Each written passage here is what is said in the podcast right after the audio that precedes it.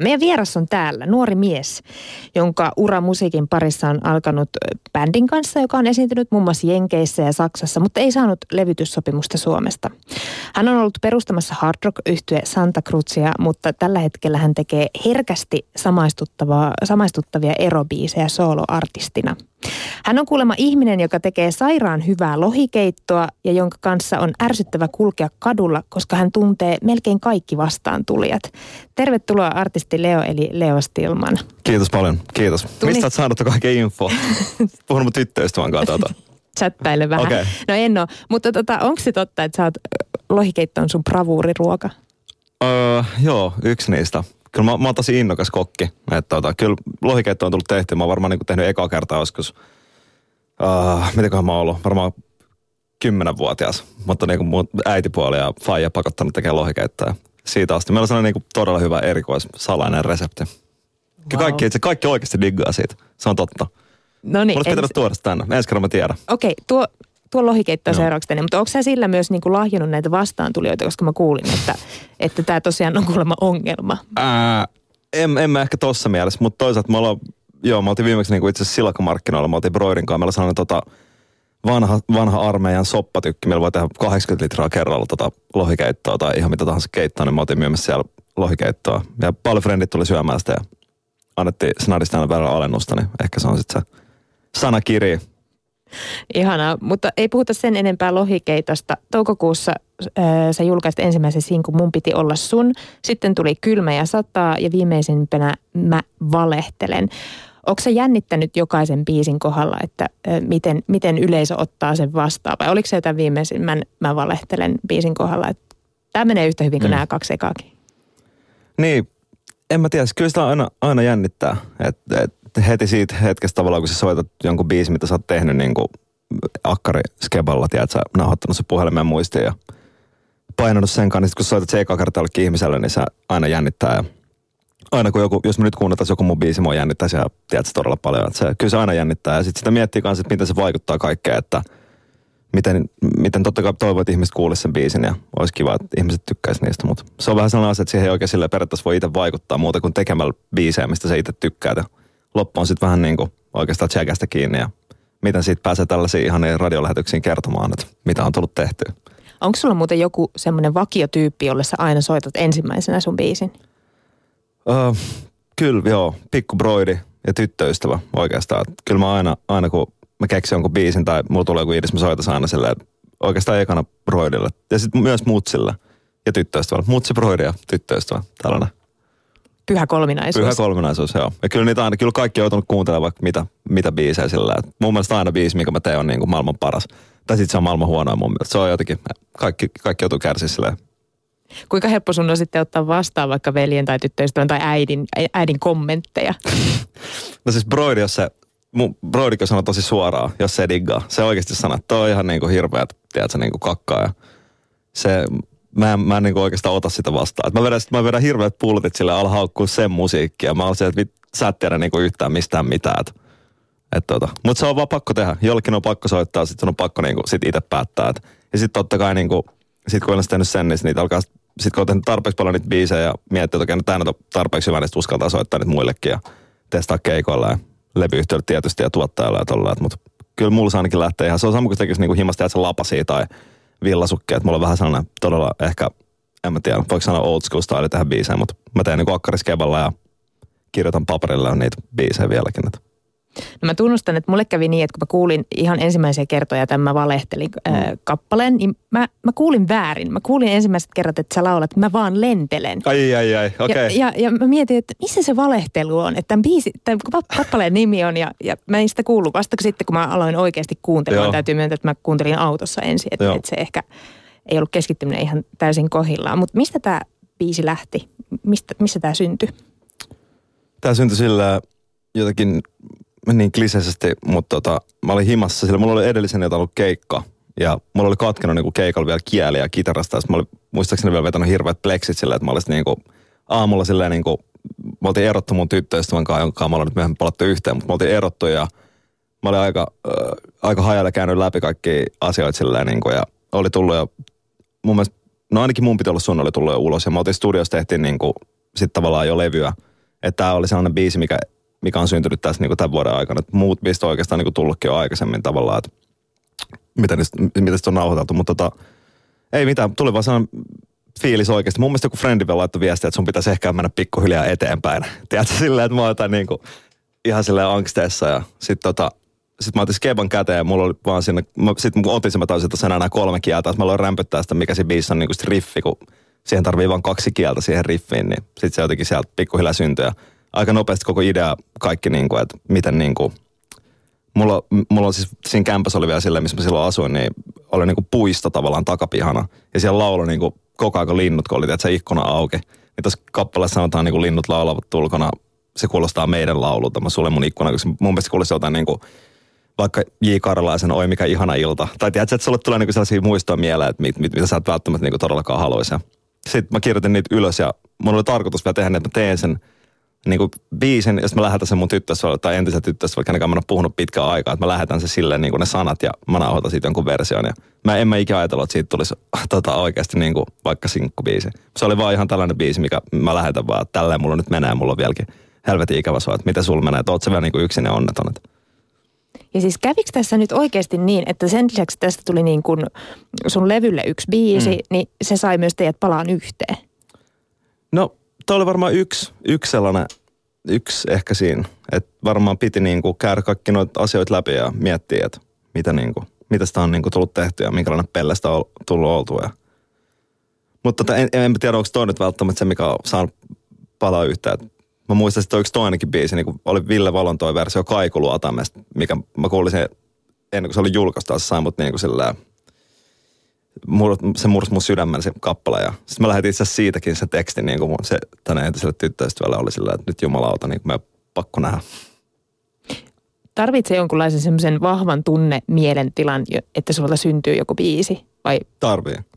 Mun on tosi vaikea, vaikea tehdä biisejä sillä tavalla, että mä niinku No väliin voi käydä nyt ottaa akkariskepan käteen ja ajattelee, että nyt mä teen, teen biisin. Se sitten on, en mä tiedä, onko se voi olla, että se on hyvä tai huono biisi, mutta en, se on vaikea sanoa. Kyllä mä, niinku, mä rakastan tehdä kappaleita niin, että mulla on itselläni joku todella vahva tunne, mitä mä en välttämättä osaa selittää. Ja jotkut melodiat, niin kuin, että se välttämättä, että jos sulla on joku sana, niin se sanakaan ei aina niin kuin, välttämättä vastaa sitä melodiaa. Että se melodia saattaa olla paljon vahvempi, sillä saattaa olla paljon vahvempi tarkoitus kuin sillä sanalla – ja sitten yhdessä ne saattaa sointua niin, että sen jotenkin tajuu jotenkin sellaisella oudolla tavalla, mitä ei pysty puheella selittämään.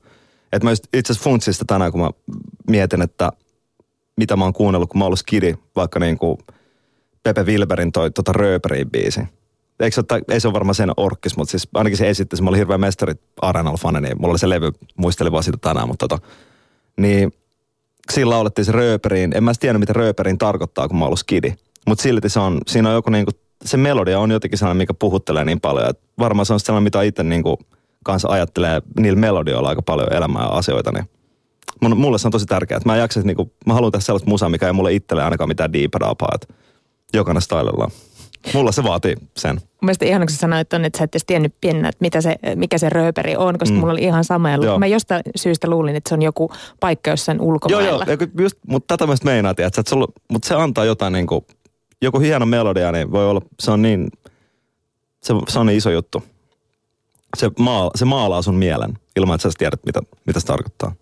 Mutta pitääkö sun sitten jotenkin hakea sitä, sitä mielentilaa niin kuin väkisin? Mä vaan mietin sitä, että jos sulla on hyvä viikonloppu, sitten maanantaina ajattelet, että mm. nyt pitäisi tehdä vähän duunia, mm. niin miten, miten sä saat itse sitten siihen duunin tekemistilaan?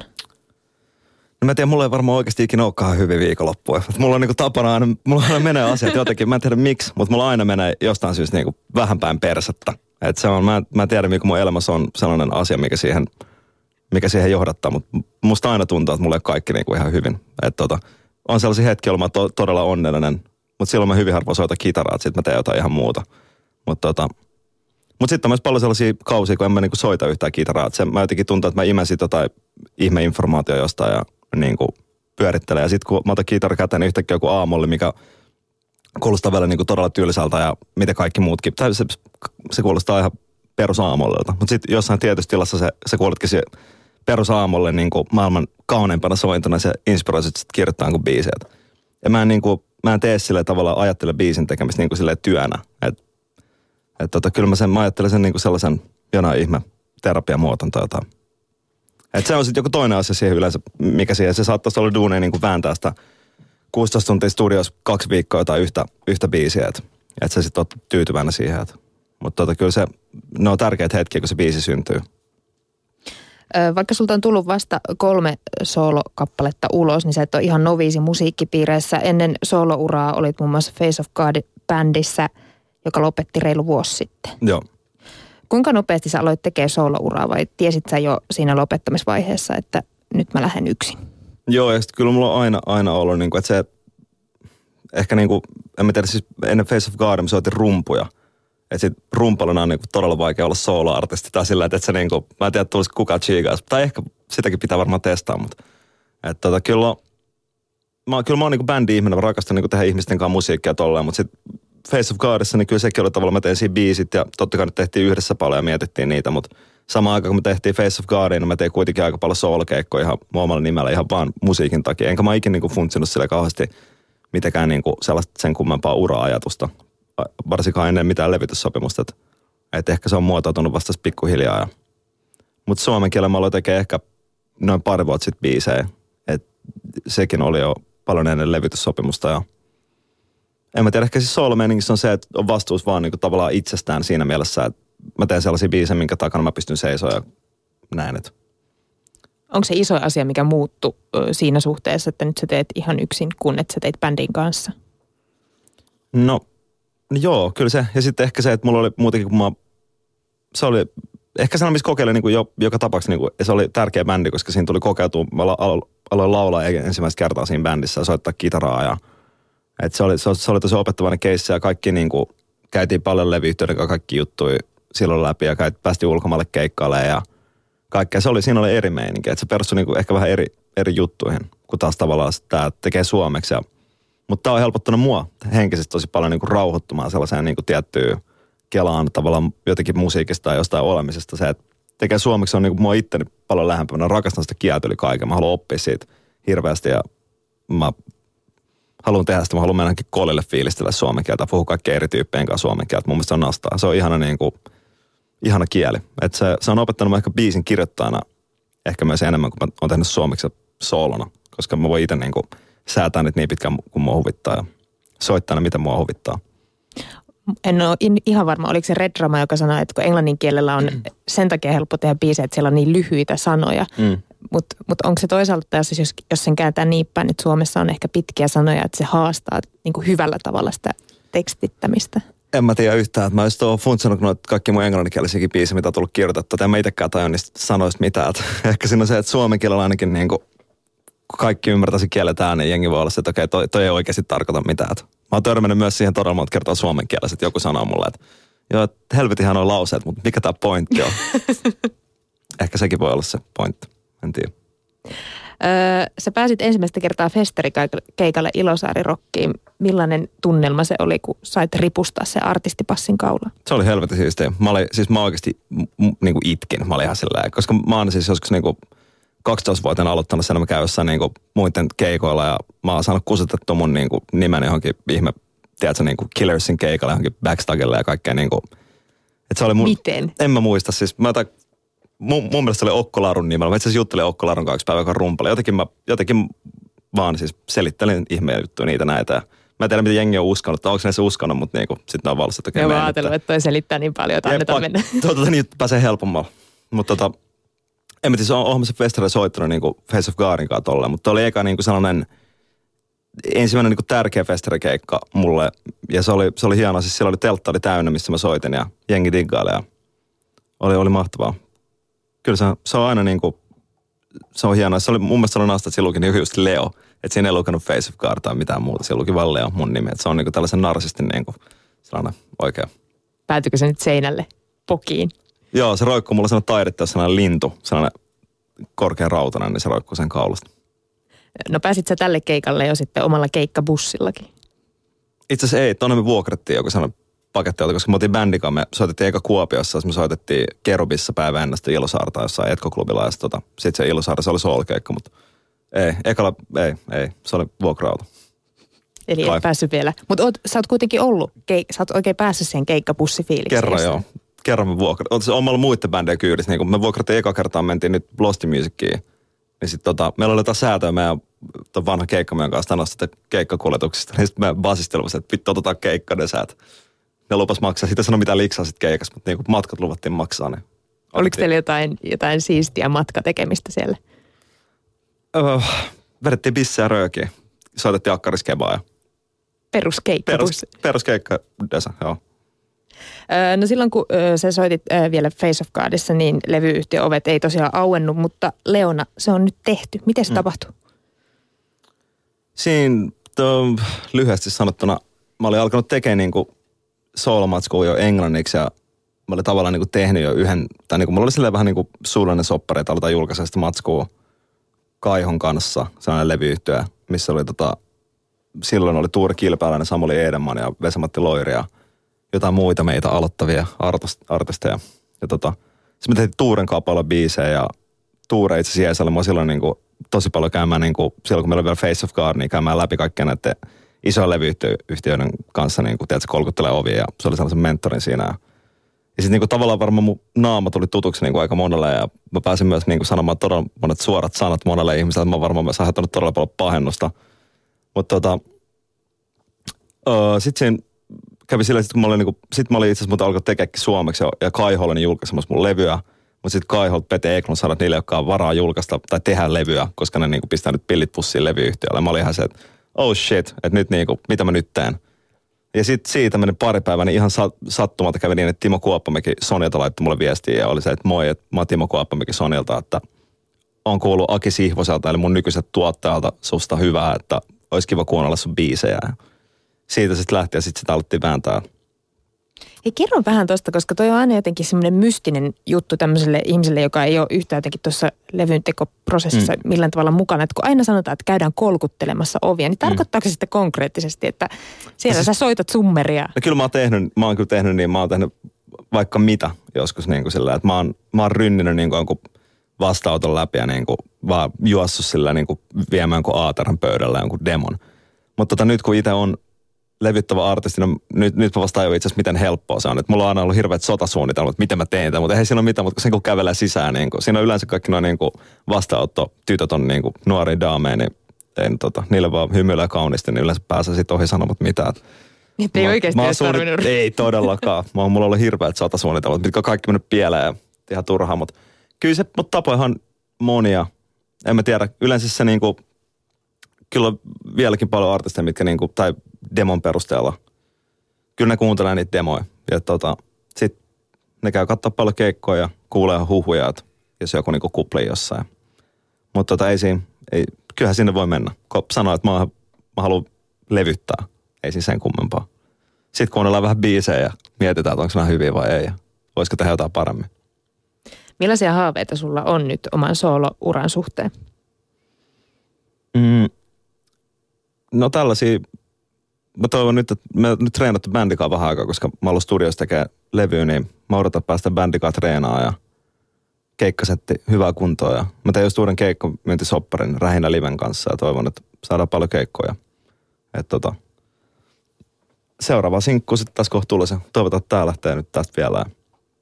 Ei mitään, no se on aina niinku, en mä tiedä, se varmaan kaikki niinku jotenkin liittyy sellaiseen ehkä isoon kuvaan, mutta se tulee sitten pikkuhiljaa, että kaikki on niinku sellaisia pieniä steppejä. Niin kuin esimerkiksi radios käyminen on mun mielestä, se on osa sitä kaikkea, mistä on aina niinku diggailu. Mun mielestä on kiva olla puhumassa musiikista. Ja, et sit tota, toivon, että tuun kirjoittaa vielä parempia biisejä kuin mitä mä oon nyt kirjoittanut ja että pysyy aina into siihen ja ei, ei luovuta, vaan jatkaa vaan. Niin mä menisin kysyä, että liittyykö sulla mitään pelkoja artistiuteen tai tulevaisuuteen? Ei, ei, koska niin kuin, niin kuin puhuttiin alussa siitä lohikeitosta, että jos tämä nyt jotenkin, en mä tiedä. Mä voin oikeasti, jos, se, jos musta ei tule niin kuin jotain, tai en mä tiedä. Mä, mä haluan vaan tehdä niitä biisejä.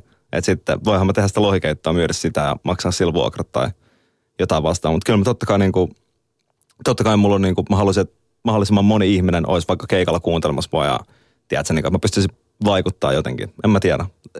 En sillä tavalla, miten Paleface, mutta sillä, että tiedätkö, niin kuin, että mä haluan tehdä sitä musaa. Niin kliseis kuin onkin, mutta näin se vaan menee. Leo, sä oot nuori mies, mutta sun ystäviin kuuluu, niin kuin tässä jo aikaisemmin tuli ilmi, Tuure Kilpeläinen, Tommi Läntinen, mm. vähän kokeneempia äijä. Mm. Oletko saanut heiltä hyviä vinkkejä nyt uran suhteen? Joo, kyllä. Mutta se, mä oon miettinyt tota itse, että mitä niinku, se on vähän vaikea oikeastaan sanoa kellekään niinku mitään, että mitä jonkun pitäisi tehdä tai mitä kannattaa tehdä. Et se on niin, no aina niin niinku eri, eri niin kuin ne on niin tapaskohtaisia. Että ihan yhtä hyvin joku, kuka ei ole millään tavalla niin musa-alalla pystyy niin kuin sanoa sulle jotain, mikä sun voi vaikuttaa, kuin se, että ketä sä niin kuin arvostat todella paljon. Mutta mut tota, joo, ehkä kyllä varsinkin Tuure nyt on opettanut mulle aika paljon sellaista niin kuin nimenomaan rauhaa ja ei, ei, niin kuin, ei tarvi hosua, vaan biisit edellä mennään ja et, et mä oon itse aika sellainen hätähousu, että mulla on niin kuin hirveä tarve olla tavallaan, niin kuin, en nyt ehkä esillä, mutta sillä mä rankasta vetää keikkoa. Mä diggaan siitä, että mä saan hyvä fiiliksen aikaa ja että niin kuin on hauskaa. Mä rakastan tehdä biisejä olla siellä studiossa ja tiedätkö, niin kuin siitä sykkeestä. Mutta sitten se, siinä pitää myös olla niin kuin rauhaa, koska sit se tavallaan se syke saattaa mennä niin, niin kuin tavallaan kovalla, että susta tulee niin kuin tavallaan, että sä et oikein näe enää, että missä sä meet ja mitä sä teet ja, ja tollaan noin. Mutta tota, kaiken näköistä sieltä kyllä kuuluu, vaikka kelta, mutta tota. No, mutta senkin mä oon kuullut, että sä ja sun veli omistatte satavuotiaan purjelaivan. Pitääkö se paikkaansa? Pitää, pitää, pitää. Millaisesta paatista on kyse? Meillä on sellainen, sellainen sata vuotta vanha tosiaan tamminen purjelaiva kuin Jan Maijen, sellainen aika iso kolmimastoinen kuunari. Ja tota, me ollaan ostettu se joku kuusi vuotta sitten ja meitä on siinä neljä omistaa. Me perustettiin sellainen yhdistys kuin hetkinen, Suomen merihistoriallinen purjelaiva-yhdistys. Mahdollisimman simppelä nimi. Tota, ja tarkoituksena on niin kunnostaa sitä laivaa ja säätää siellä kaiken näköistä. Ollaan tehty, siitä voi, niin sitä laivaa voi vuokraa kaikki yksityistilaisuuksia, me saadaan tavallaan rahaa, millä voidaan kunnostaa sitä laivaa. Ja se on muun muassa ollut niin kuin, siis oikea merorosvolaiva siinä mielessä, että Alkut Niska, joka on Danin isoisa, salakuoletta sille piirtuu Suomeen. Ja jäi sille kiinni. Mä muistan, että siellä on niin kuin, niin kuin tuhansia litroja piirtua ja sitten valtio otti sen haltuun joskus niin kuin 1920 tai vastaavaa. Siellä on tapahtunut vaikka mitä, siellä on pitkä historia. Se on nyt suomalainen telakalla ja vaihdetaan siihen lankkuja ja tarkoitus ensi kesän vähän liikkua sillä. Eli se on ihan purjehduskunnossa? No joo, siis sillä tavalla joo, mutta on se vielä aika paljon duunia. Se on, niinku, ne on ikuisia, ikuisia tota, niinku meininkiä. mä oon jotenkin ajatunut tuohon silleen, että mun faija on ollut niinku hirveä tällainen niinku purelaiva friikki. Ja se on ostanut sen ensimmäisen laivan joskus 80-luvulla mun mutsinkaan ja ne on kunnostanut sitten sellaisesta, eli kyseessä on sellaisia vanhoja sodan jälkeen rakennettuja puisia rahtilaivoja, mitkä on siis niinku purelaiva, mutta sodan jälkeen rakennettiin, kun oli mennyt sotakorvauksena paljon rautalaivoja. Vekka, niin Helsinkiin rakennettiin ja moni muut kaupunkeja, niin tarvittiin nopea laivoja, niin Porvoosta alkoi nousea tuollaisia hiekkajaaloja, millä roudattiin ihan niinku, muun muassa Helsinkin niinku puuta ja polkupyöriä ja kahvia ja hiekka, kaikki mitä tarvittiin niinku rakentamiseen ja niitä oli tarkoitus kestää tällaisen purelaivan käyttöä noin viisi vuotta. Että on tavallaan niin kuin ihan hullujen, hullujen niin kuin hommaa, että sä pidät sellaista niin kuin purelaivaa pystyssä, mikä on niin kuin tarkoitettu kestämään tiedätkö, pari vuotta. Että se on niin kuin aikamoinen haaste. Mutta tämä Jan Main on itse asiassa niin kuin erilainen, että sitä ei ole rakennettu Suomessa, vaan se on rakennettu Tanskasta, Tanskassa ja vähän niin kuin eri stylella ja eri, eri tarkoitukseen. Että tota, se, on, se on ehkä vähän parempi, parempi kuntoinen kuin tuollaiset niin kuin Suomen suomalaiset mäntylaivat, en mä tiedä, mutta tota. Tota, Oletteko te löytänyt sieltä mitään siis semmoisia jotain vanhoja esineitä tai aarteita, jotka kertoisivat jotenkin siitä historiasta? Kyllä siellä, sieltä löytyy, niin aina kun me ollaan purettu jotain, niin että jos on jotain mätää tai jotain huonokuntoista, niin me ollaan jouduttu purkaa, niin sieltä yleensä on löytynyt jotain sellaisia, tai yleensä yleensä, mutta on löytynyt sellaisia vanhoja lankkuja, missä on jotain niin kuin kaiverruksia, mitkä niin kuin, jostain niin kuin, tuhat, tai jostain 40-luvulta niin kuin vielä jotain vanhempia. Kyllä sitä aina löytyy jotain niin kuin outoja aarteita. Ja, mutta ei, ei ole mitään niin kuin sille kultakolikoita ainakaan vielä löytynyt, mutta tollaista. No mutta eikö tämä nyt tarkoita sitä, että sulla on jotain ihan hirveästi kaikkia erityistaitoja, millä sä voit leuhkia vaikka jossain baaritiskille? No en, en, mä tiedä, en, ei mulla kyllä ole. Tai silleen, että en, mä en, en mä tiedä leuhkiksi. Mä, mä ehkä vaan niin urpa, että se tulee jossain jotenkin muuten ulos, mutta en mä tiedä. Kyllä siis me ollaan järjestetty kaikki tapahtumia siellä laivalla tosi paljon – niin kuin klubeja ja, tai niin kuin, että esiin, vaikka mä oon vetänyt siellä keikkoja tai just vaikka tuureja, kuningasidejä, vaikka ketä niin kuin frendejä, järketty sellaisia UG-bileitä ja pop-up-kahvilaa ja jatkoja ja kaikki tollasia. Että kyllä, sit, kyllä ehkä niinku tämä frendit tietää, mikä meininki, mutta sitten itse niinku nyt, se on vähän sellainen elämäntapa homma, että jossain vaiheessa se oli itse tehtävä sellainen päätös. Mulla esimerkiksi levyyhteisössä, kun mä olin sainaamassa, niin Kuoppa mikä kysyi multa, että kum, niin kuin, kumpi sä oot, että oot sä niin kuin laivanrakentaja vai oot sä niin kuin muusikko. Tai tiedät, sä niin kuin heitti tällaiset, kun, niin kuin, siis hymyposkassa, mutta sillä, että et, et se vie niin paljon aikaa ja energiaa tavallaan se laivahomma, että meitä on onneksi niin kuin neljä omistaa siinä just Janmainissa ja mun broidi liidaa niin sitä hommaa paljon enemmän ja siellä on hyvät jätkät duunissa ja ne, ne tietää mitä tehdään. Et en, en mä niin kuin, mulla ei pysty, en pysty ottaa yksin vastuut missään nimessä mistään laivan rakentamisesta. Et ei mitään chanssiä. Paitsi sitten, jos niin lopettaisiin musahommat ja keskittyisi täysin noihin laivajuttuihin, niin ehkä se sitten siitä, siitä menisi. Mutta se on sellainen elämäntapa, samalla kuin musahommat. Että No sulla on hyvä, sulla on lohikeitto ja laiva niin kuin niin. B- ja C-suunnitelma, jos tapahtuu niin. jotakin. No mutta purjelaiva ei ole ainoa iso juttu, mitä sulla on. Sulla on myös Tanskandokin pentu, mm. siis molli, joka voi kasvaa mitä 60-90 kiloseksi. Kyllä. Mi- miksi ihmeessä sä otit tämmöisen järkäleen kotiin? Tyttöystävä halusi Tanskan doggi. Meillä on sellainen läppä, että se halusi sen, mutta siis en pitkään kelannut, kelannut tuollaista koiraa. Sitten se, sit se osui, että kummatkin, kummatkin oli se, että no hommataan se. Mun serkulla on Tanskan doggi ja sitten siellä on niin paljon frendejä, on Tanskan doggeja ja jotenkin mä kuultiin, että se on maailman paras ja rauhallisen koira ja oltiin silleen, että se aina pitää nyt sitten hommaa. No pitääkö se niitä paikkaansa? No ei se kyllä itse asiassa ole mikä, ainakaan mulle ei ole kyllä mikään maailman rauhallinen. Se on kunnon, sellainen, kunnon sekoilee, mutta tota, tosi, tosi su, superhyvä tyyppi. Maailman ihanin niin kuin, koira. Mutta sekin on, niin kuin, sen pitäisi painaa kai nyt niin kuin, se oli just eläinlääkärissä, niin 17 kiloa, mutta se painaa 22 kiloa. Ja se ei ole siis yhtään ylipainoinen, se on vaan niin kuin oikeasti siis iso luinen kaveri. Että siitä tulee tosi iso. Tuleeko siitä sun keikkakoira? Joo, joo, kyllä mä aion ottaa se. Kyllä mä, siis, kyllä mä pyrin ottaa se joka paikkaan messiin. Mä meinasin ottaa se tänne, mutta mä tiedän, joko on allerginen, niin se on vähän, vähän nihkeätä. Mutta se on tosi hyvä tyyppi. Se on, niin kuin, se on nyt jo niin kuin oppinut sisäsiistiksi ja kaikkea, että vaikka se on vasta kolme kuukautta, että se, se osaa jo ilmoittaa, että hän haluaa ulos ja se ei kyllä vielä pysty pidättelemään. Se tekee sellaisia, koska niin kuin se lihakset ei vielä kasvanut, mutta se on niin kuin, henkisesti se on sisäsiisti, mutta ei vielä fyysisesti. Niin sit tota, Et voi sattua pikku vahinko. Joo, ja ne on siis todella ison lätäköt. Se juo oikeasti varmaan kolme litraa vettä päivässä. Ne on siis sellainen törkeän kuin lätäköt. Ja tota, mutta se on, se on hyvä tyyppi. Kyllä Tanskan toki suosittelen kaikille kyllä lämpimästi. No milloin sulta, Leo, tulee seuraava sinkku? Varmaan tänne ehdottomasti ensi vuoden puolella, mutta tota, en mä tiedä vielä milloin. Levin olisi tarkoitus olla huhtikuussa ja sitä kohti. Katsotaan vähän, mitä tuossa mitä tos nyt tapahtuu. Mutta tällä ihan rauhallisin mielen. En mä tiedä.